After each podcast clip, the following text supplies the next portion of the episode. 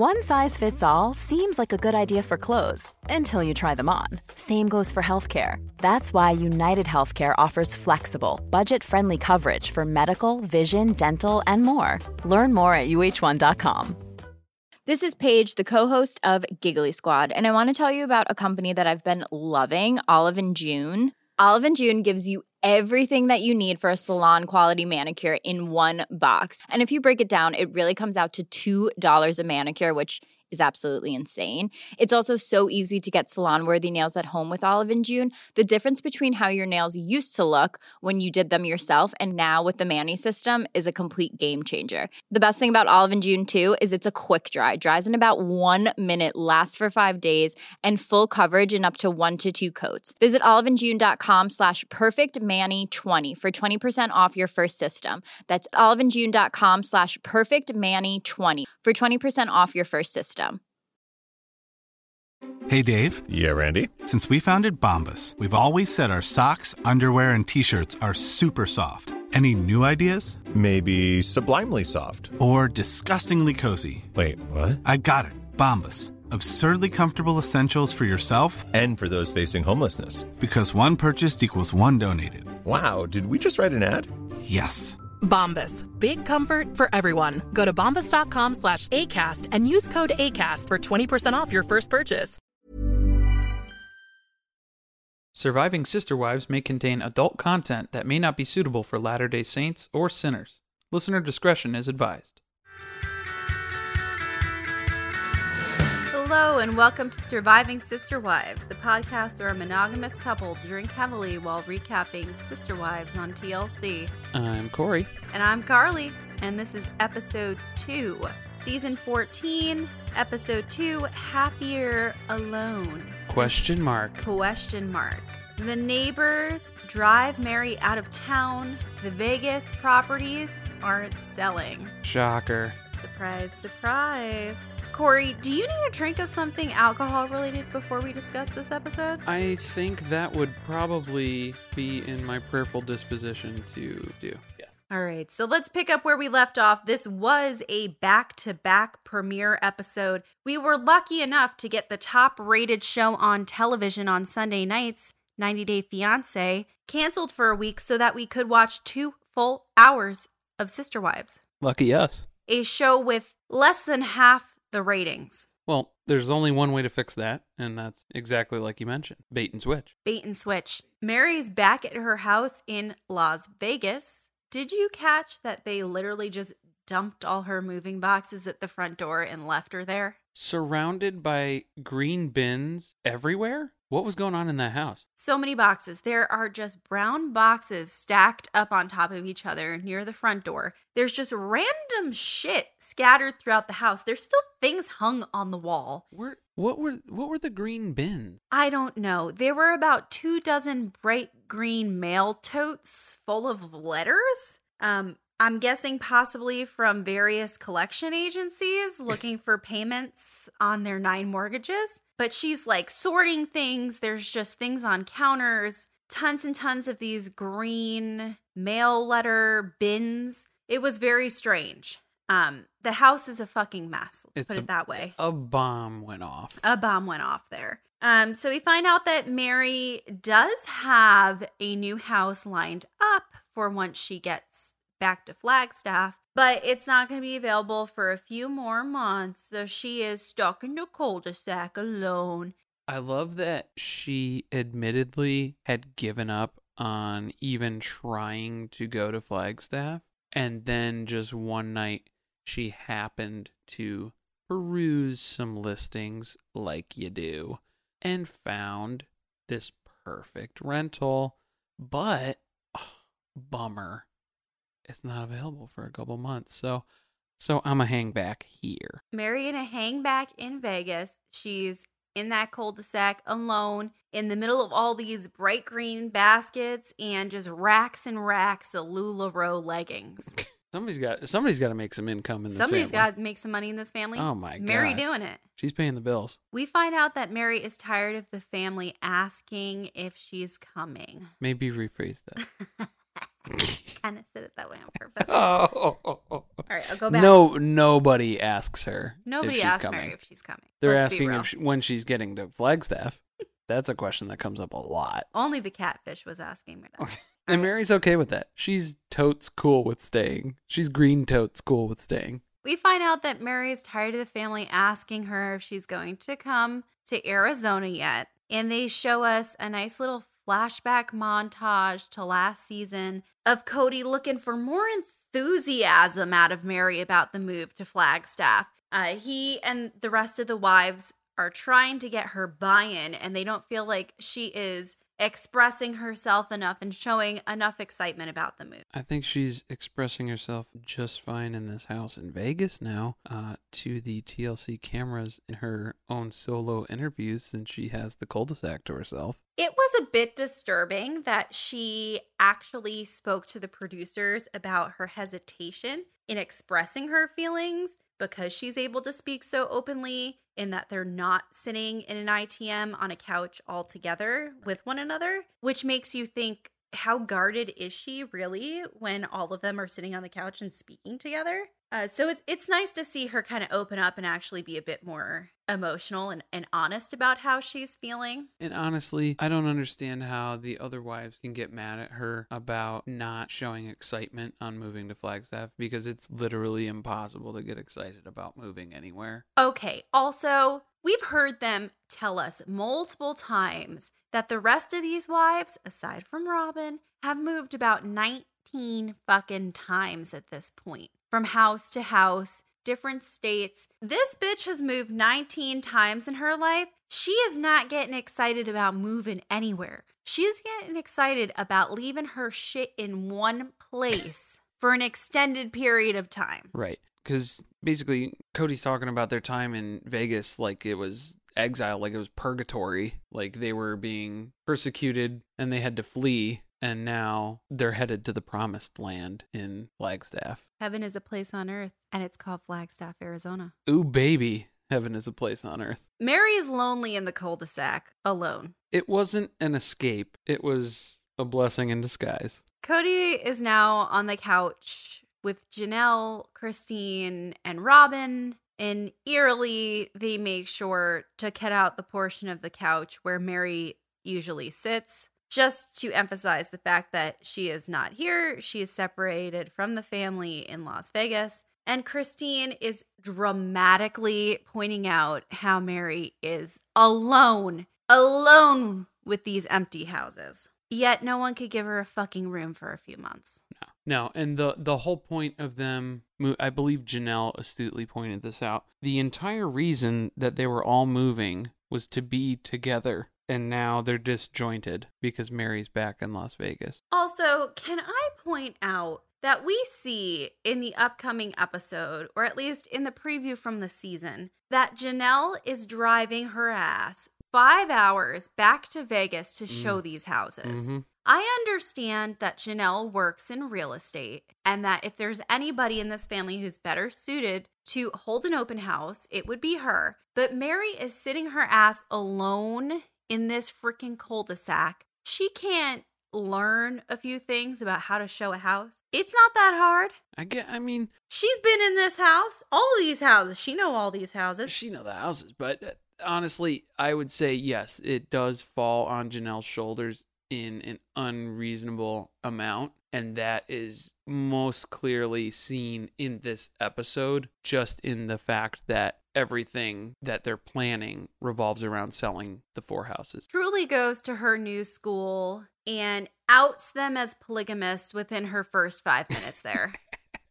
Yeah, kid can't keep a secret. no, she has no chill. Clearly, no one has given her the talk yet where they sit her down and tell her that her family is technically doing something illegal and that she should be keeping it on the DL when she goes to school. And honestly, you can't fault her for that because this is pretty much she's only known Vegas, right? Right. This is normal to her. That's she is allowed to speak about Absolutely. her family and Who- the dynamic that exists. Who in Vegas gives a shit about anybody else's religious views? Nobody. But let's remember they moved because Vegas was, quote, changing. Changing. And the kids were getting exposed to things at school that they didn't like. That's still not descriptive enough for me to make an informed decision on why they moved. Yet, Truly is rolling up into school at Flagstaff, Arizona, and telling everyone about how she has four moms. Didn't mention that she had a dad though, which Kody took very personal. Kody Kody took offense to that. Um, but then Christine had to gently remind him that, well, I mean, having a dad is normal.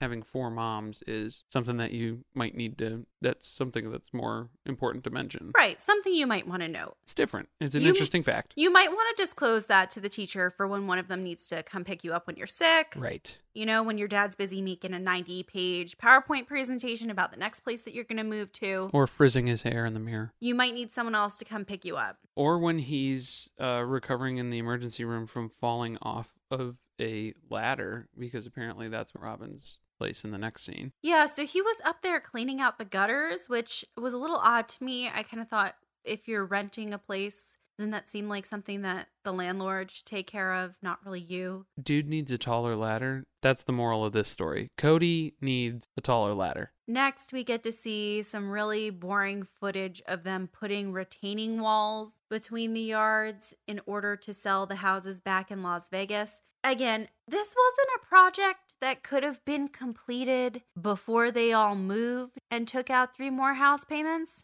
It's, you know, it's super sad being on the cul-de-sac all alone with nothing but the construction crew putting up the retaining walls that are separating all these houses that used to be one big backyard for you. But these houses got to sell, baby. And we get to see Meri. She's looking at the yard ripped apart and reflecting, and she keeps yelling about how it's insane. Insane?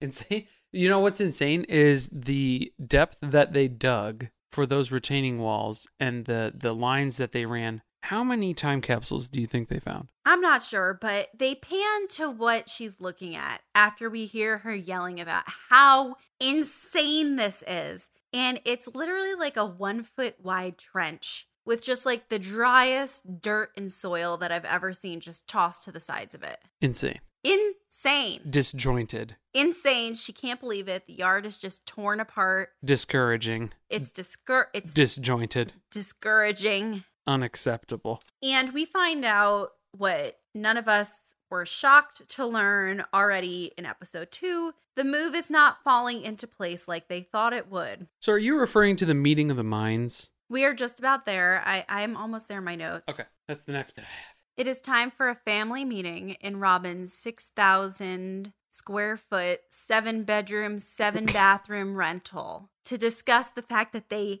may have overspent on this move. The meeting of the minds of the Brown family for the financial analysis kicks off with Kody giving a nice a nice rundown of their mortgages and their rentals and their land where I feel like he, he starts off by saying five mortgages with our land plus rent times three. But I feel like so that's four four mortgages would be in Vegas, obviously, right? So if we're gonna Mhm. if we're gonna check his math, because we know he's not too great with math based on episode one already. So four mortgages in Vegas because they had four houses. If they're mortgaging the land, that's five. And then they have rent times three, meaning Christine, Janelle, and Robyn.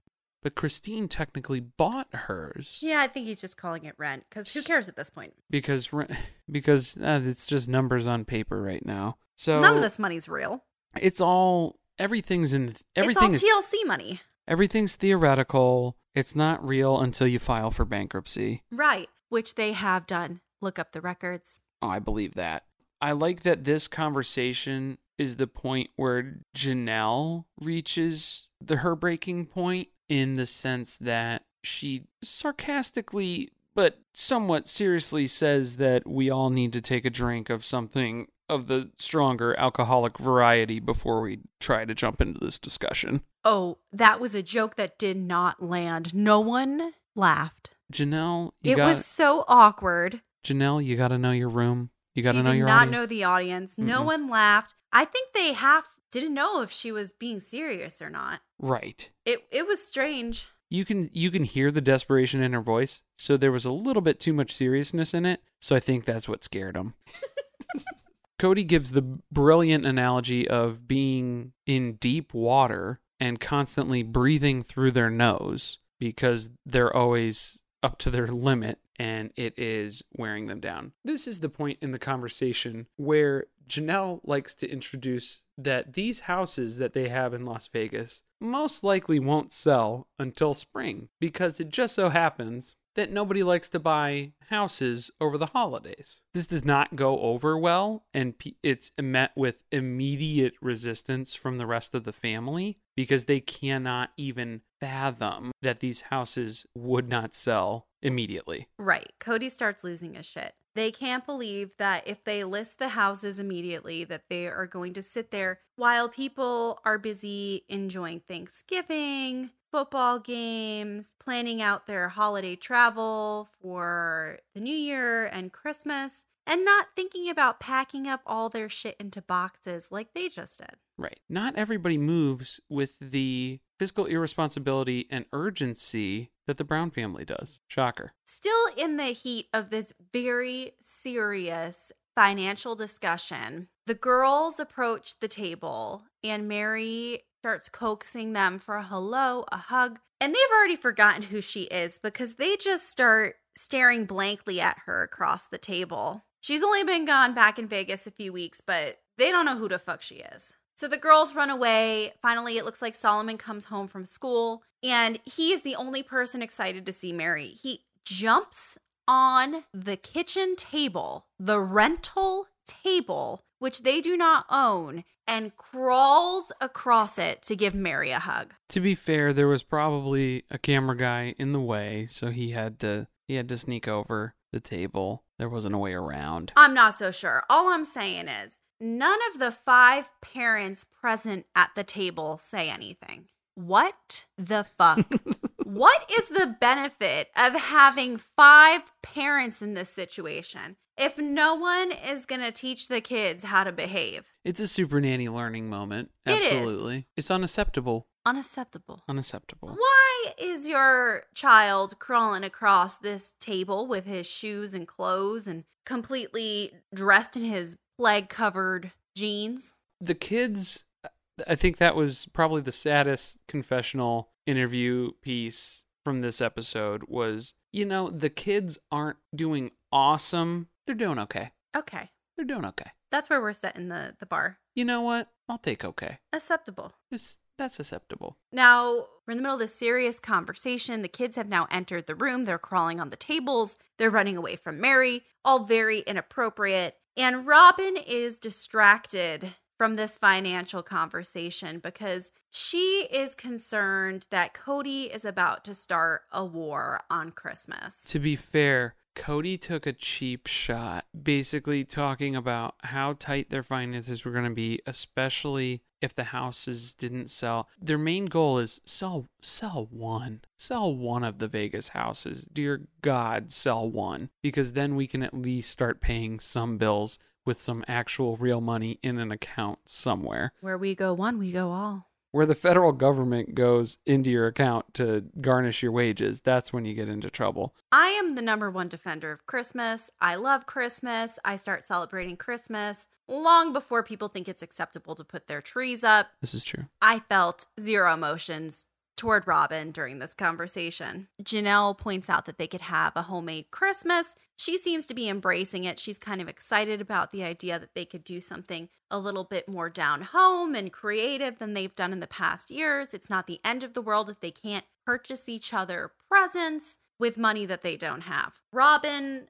on the other hand, stays silent during this as though she doesn't have a shit ton of my sister wife's closet jewelry that she could just repurpose in everybody's stockings. nobody wants that Nobody wants that shit. no You know, there's just tons of it sitting somewhere in a box that they've packed on this trip. in a refrigerator that's been unplugged. Robyn does strike me as the type of person where she would be super bummed if you didn't spend a crap load of money on Christmas. It seems like there is something going on behind the scenes that they don't speak about much to camera as far as the way Robyn spends money and her view of financial situations. This is also the point when Robyn decides to inform everyone that yes, we need to get these houses on the market. Yes, we need to sell these houses immediately. Yes, we still need to go ballin' all out for Christmas. But I also made a commitment that I'm going to be doing a family reunion in my Las Vegas home, so I can't be out of that bitch till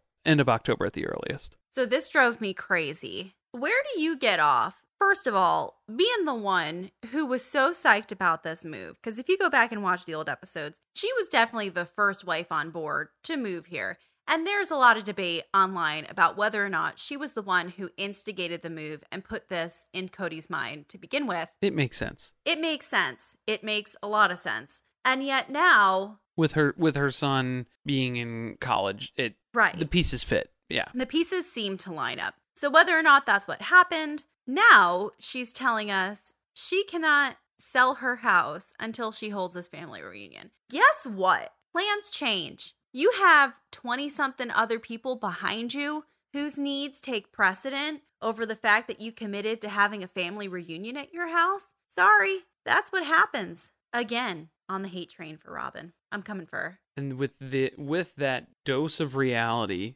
Kody has the insight to explain to everyone at the table if we have to wait if, if we don't sell these in October and it ends up being in the spring to actually sell the houses in Vegas. Quote, if that happens and that cannot happen, that will break us. Kody points out that this was terrible planning. I believe the words that he used were, quote, financially, it's ridiculous. Planning, terrible. Terrible. Remember, this is the same man that walked this family through a formal presentation that included a collapsible easel, Flip chart. A flip chart. He used every goddamn smart chart available in PowerPoint to show just how much money they were going to be saving by moving. The general consensus ends up being sell one of these houses and get the pressure off. That is the goal to to stop surviving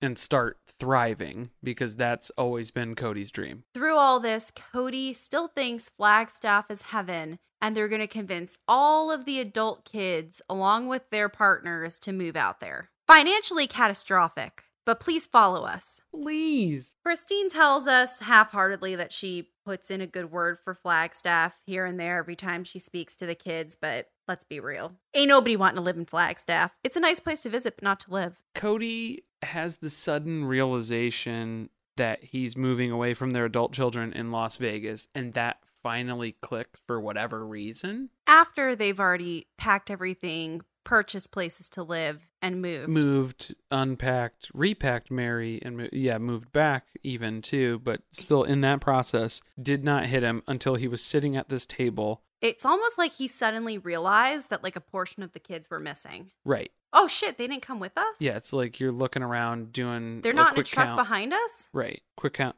Kody has Kody has this realization at the table in front of all his wives and specifically asks them, "What are we going to do?" He's asking how to change this environment to Right. change the situation. He just led all of them into this mess. Through and now he's looking to them to fix this problem that he created. Janelle's looking at him like he has three heads and she's like, "What do you mean what are we going to do? It's already done. We're we're moving like we're we are in the process of moving if you have not heard." It's too late to It undo this. way too late. We are full steam ahead, and that's all we've been this whole time. Of course, now that Kody is expressing some reservations about the move that's already taken place, Robyn now thinks that they're stupid and insane for leaving the cul de sac. I think this is the point where Christine tapped out and she just put her head in her hands and didn't say anything. And that was when I connected with her on a personal level. Let's remember, Robyn was basically giving Kody a handy under the table as he finished that 90 page Flagstaff presentation. And now she is the first one to back him up on how stupid and insane this entire thing is, as though she had nothing to do with it in the first place. They're realizing that it's horrible timing, I think is is the biggest thing. Christine also points out why it feels so difficult for the separation from their adult children who are remaining in Las Vegas she points out that it feels very different this time because They left a portion of their family behind. they left. which I'll give it to her. That's that's a really valid observation. Because Meri was trying to normalize the situation and saying kids go their own way and they, you know, don't always live in the exact same place as their parents for their entire lives. All of them are living in different places than where their parents live, you know, kind of pointing out those things. But then Christine has the realization, a very valid realization, that this time is very different though, because it's not the kids leaving the parents, they're leaving their adult children in Las Vegas. And that's why it hurts. Right. It's super shitty. They're leaving their kids. The adult kids that they've left behind at this point are having children. They have grandkids who they're leaving in other areas now that they could have stayed with or been at least a lot closer to before they decided to pack all their bags and move out to Arizona. Also, it was a pretty shitty observation from Meri that they all live in different places than their parents, given the fact that they've all chosen to live a life of polygamy in which they've needed to flee from every area that they've lived in from fear of persecution for having done something that is against the law, technically. Fair enough. The fact that Kody has to keep painting this as heaven and pushing that towards their adult children who remain in Las Vegas uh, in some form of guilt tripping them into coming to this promised oasis in Arizona. I don't know. It, it just rubbed me the wrong way in, in terms of just kind of manipulative behavior, and I didn't really particularly favor that. Right. And look, that's not going to happen. We live in different, we have lived and do live in different places than our parents. And you have to make decisions based on what's practical for you. These people are not making practical decisions. No. These kids are not following them into a place where they don't see that they're going to have a career in the future. They have kids who are still finishing up college. They're not looking to transfer to go to a different school that they didn't originally intend to to go to and finish up their degree at just because their parents decided that they were going to make a rash decision and pack all their shit up and leave. Can we talk about the busted ass food that the kids had to eat? I did not Yeah, there was just like some tinfoil catering trays. I did see that. And for a minute, I thought to myself, that's fucking weird. Yeah. And then I thought, well, if you have that many kids and adults that you're trying to feed, I guess anytime that you order food in, it's going to be catering. That's literally the exact same train of thought that I went on. How shitty, though, for your life to just be a constant buffet with your 20 other siblings. Just some busted ass rice. Yeah, you're like Qdoba catering order. Oh well, don't don't shit on Qdoba catering because no, that's that's Qdoba solid. catering is delicious, but That that's was what it looked like. That was shocking. I was trying to figure it out. I was like, I don't think it's Chipotle. It kind of looks like it's Qdoba. I'm not really sure. It could be some strange little takeout place in Arizona that we just don't know about. yeah, it didn't it didn't look very appetizing, but uh, It didn't, but nothing looks appetizing when you're shoveling food out onto a tray from tin foil troughs. and as as Meri said, make the best of it with what we have, and then she shrugged, and that kind of summed up the whole segment. And Meri is. She got in her car and she went back to Vegas. Bye, bitches. Bye, bitches. Now we get to see Coyote Pass again. It it has a view. Did you know that it has a view? It is still just a vacant lot down a dirt road like we left it last season. And we need three carloads of people to show it to Gabe, who hasn't seen it yet and still does not give a fuck. You know, and Meri was throwing shade during this part too about how it was such a privilege that they waited to go see the property until she could quote unquote visit them in Flagstaff. And it's like, I'm sorry, who is choosing who's going back to Vegas in there and to stay in the house and be separate from everyone when everybody's asking you when you're going to come back and then you're like getting shitty with people about oh they at least waited until I could grace them with my presence to to go and visit the the lot Also, this is like a four and a half. I think she said it was a five hour drive. four and a half five hour yeah It's a five hour drive. That is not the end of the world. You can make it there in a weekend and back. I don't want to Yeah. hear it. We've driven longer distances than that to get That's true. somewhere in a weekend and turn around. I liked the consensus that everybody could grow old looking at that view because I don't know if you heard it has a view. So Gabe throws on his best muscle tee.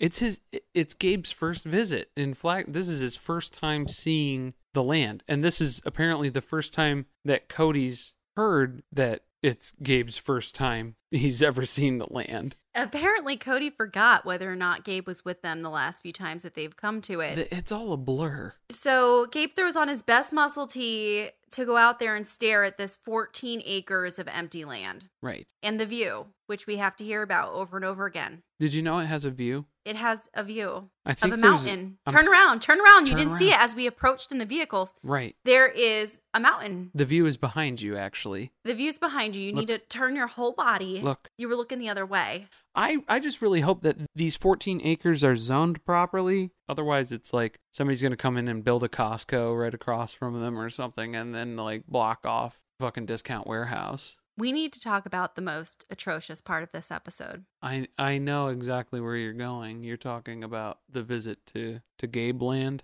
Yes. Yes. Gabe strips down and jumps into the muddy, muddy plague pond. And I audibly gasped I heard it. Yeah. multiple times. I didn't just gasp once. No.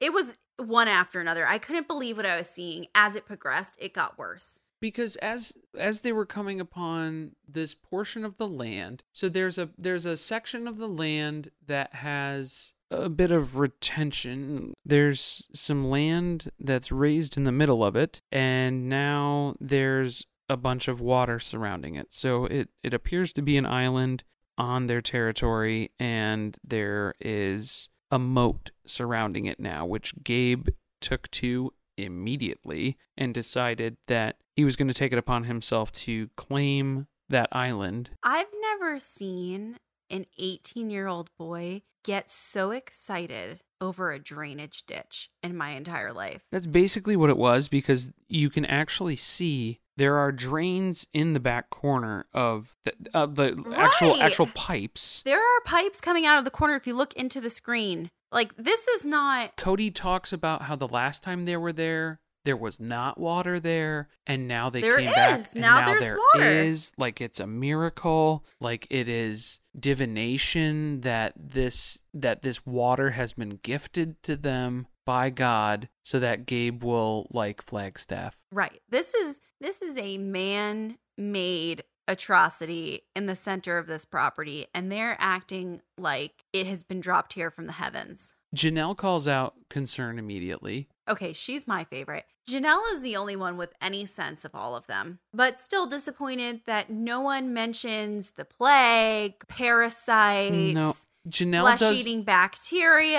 Jan- Janelle mentions that there are things that live in the dirt, and then when you get water mixed in, then there's activity that comes from that. Because then there's a whole debate between the wives on the confessional couch of playing in ditches. Where Robyn played in a ditch when she was growing up, and Christine calls her out on, wasn't that so much fun then? I'm Didn't glad you you're have a still blast?" alive. Right. You had a good time, and it was good for you. Don't take that away from your kids then. I don't want to play in a ditch. Never did, never will. Sorry. So basically, at the at this point, then, so Gabe has claimed the island, and now all of the kids are taking turns jumping into the cesspool, and Right. and then urging Kody to join and and participate as well. So at that point, we discover that Kody bought a pond, but we didn't know that Until it filled Un- up with water. until it filled up with water because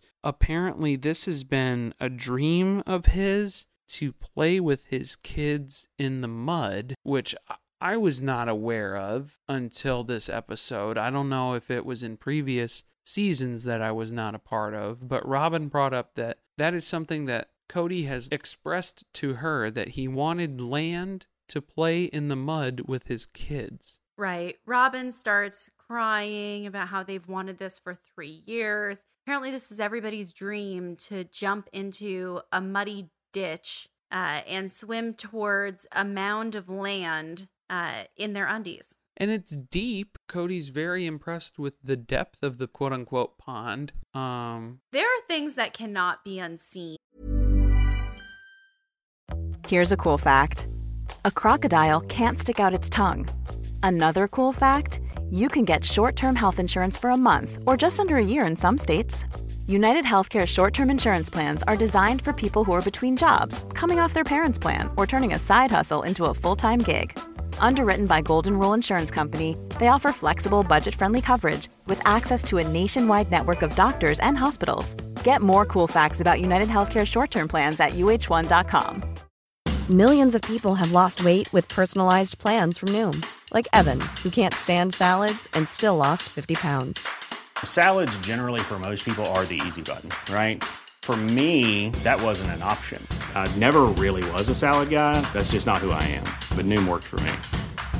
Get your personalized plan today at Noom.com. Real Noom user compensated to provide their story.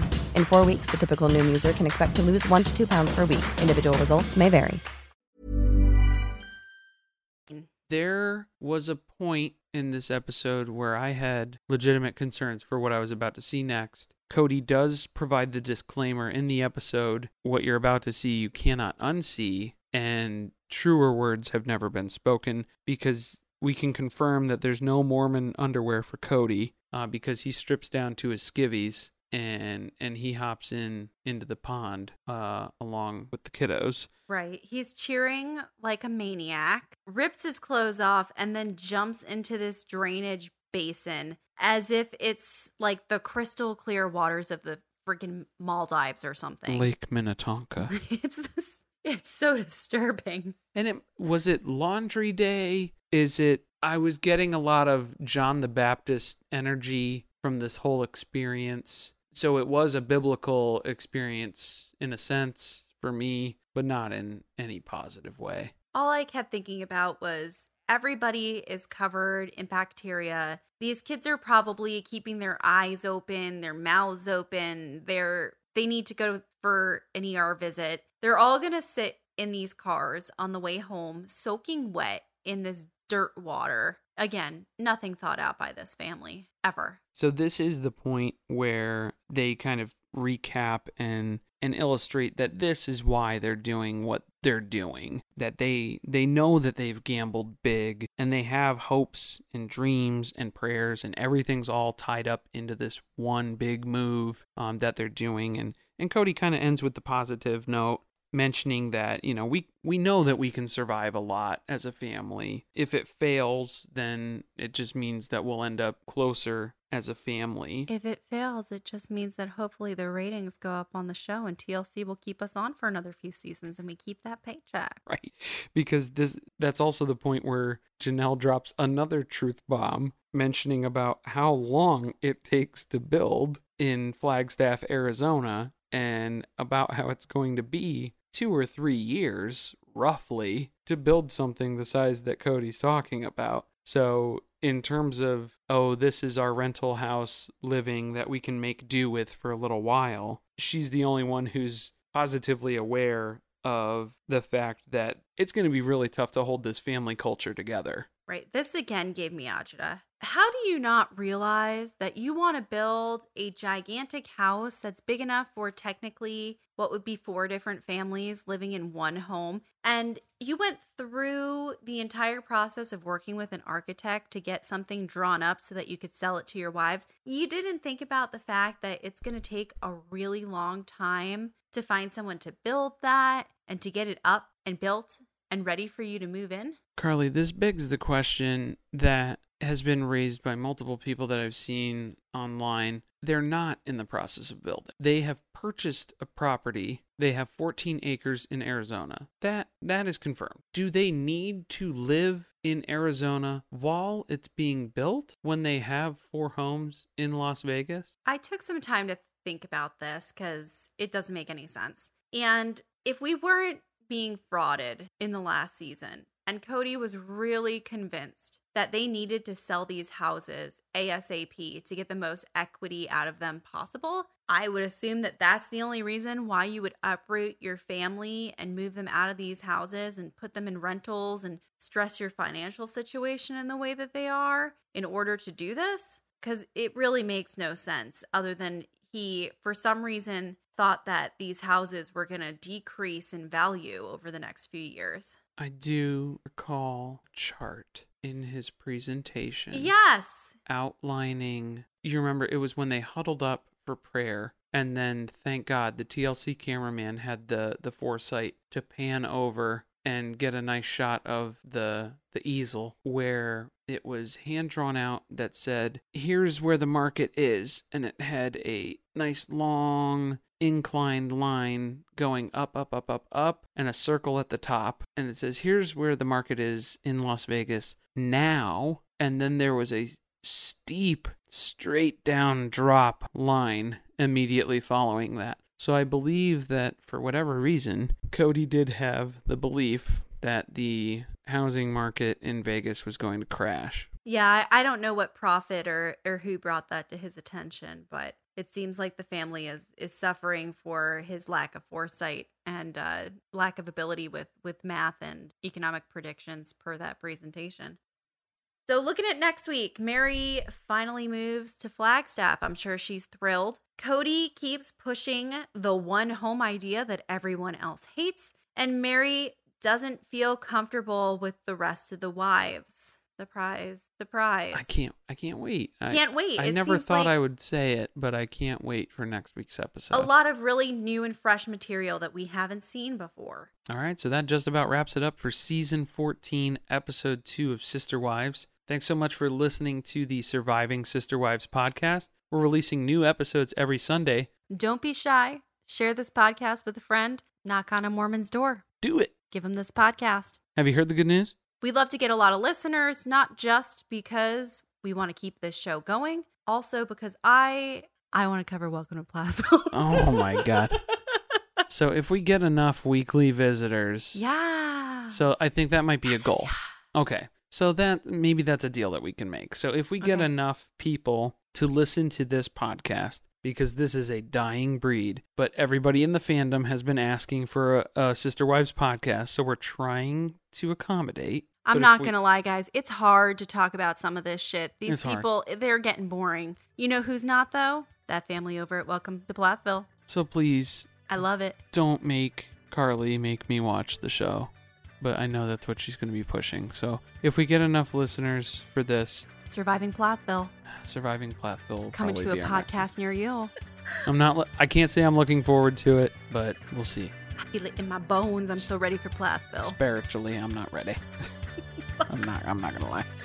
Guys, thanks for bearing with us. We are not professional podcasters. I don't know if you've picked up on that yet. We're getting better as we go. We don't have a Patreon, but if we did, I'd be pushing it right now. Don't leave us a negative comment. We don't want to hear it. Bye, bitches. Stay tuned. Share with friends. See you next week.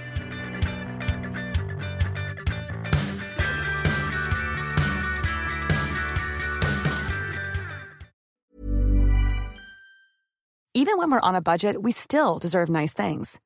Quince is a place to scoop up stunning high-end goods for 50 to 80% less than similar brands. They have buttery soft cashmere sweaters starting at $50, luxurious Italian leather bags, and so much more. Plus, Quince only works with factories that use safe, ethical, and responsible manufacturing. Get the high-end goods you'll love without the high price tag with Quince. Go to quince.com slash style for free shipping and 365-day returns.